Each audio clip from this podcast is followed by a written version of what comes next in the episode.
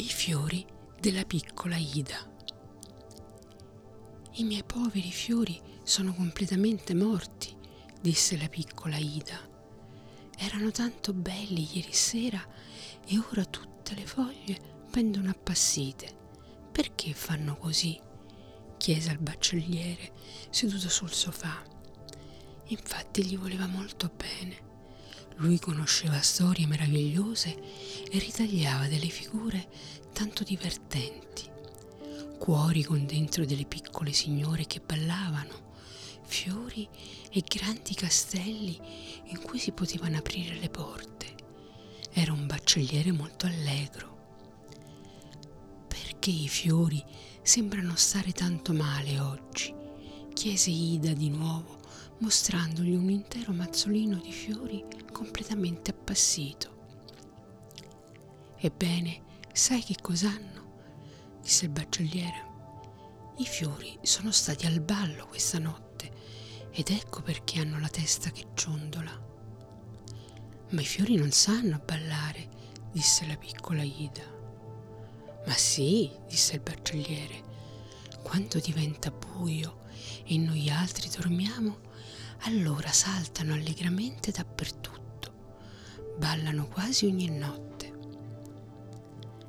I bambini non possono partecipare a quel ballo. Ma sì, disse il baccelliere, le margheritine e i piccoli mughetti. Dove ballano i fiori più belli? chiese la piccola Ida.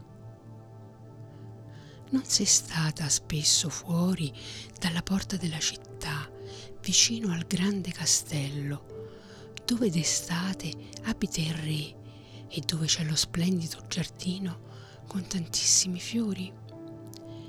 Sì che hai visto i cigni che si avvicinano a nuoto quando dai loro le briciole di pane. Credimi, là fuori ci sono veramente dei balli.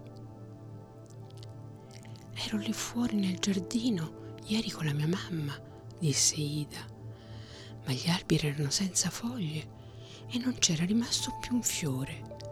Dove sono? Quest'estate ne ho visti così tanti. Sono all'interno del castello, disse il baccelliere. Devi sapere che appena il re e tutta la sua corte tornano in città, i fiori corrono immediatamente dal giardino dentro al castello e si divertono. Dovresti vedere.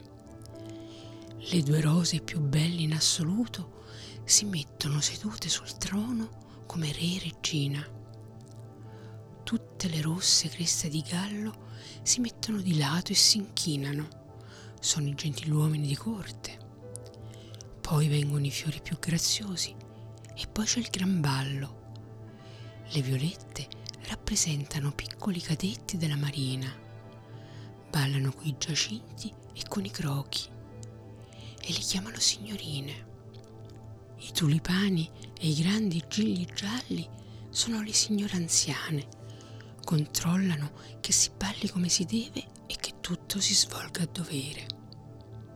Ma, chiese la piccola Ida, non vi è nessuno che fa qualcosa ai fiori perché ballano nel castello del re? Non c'è nessuno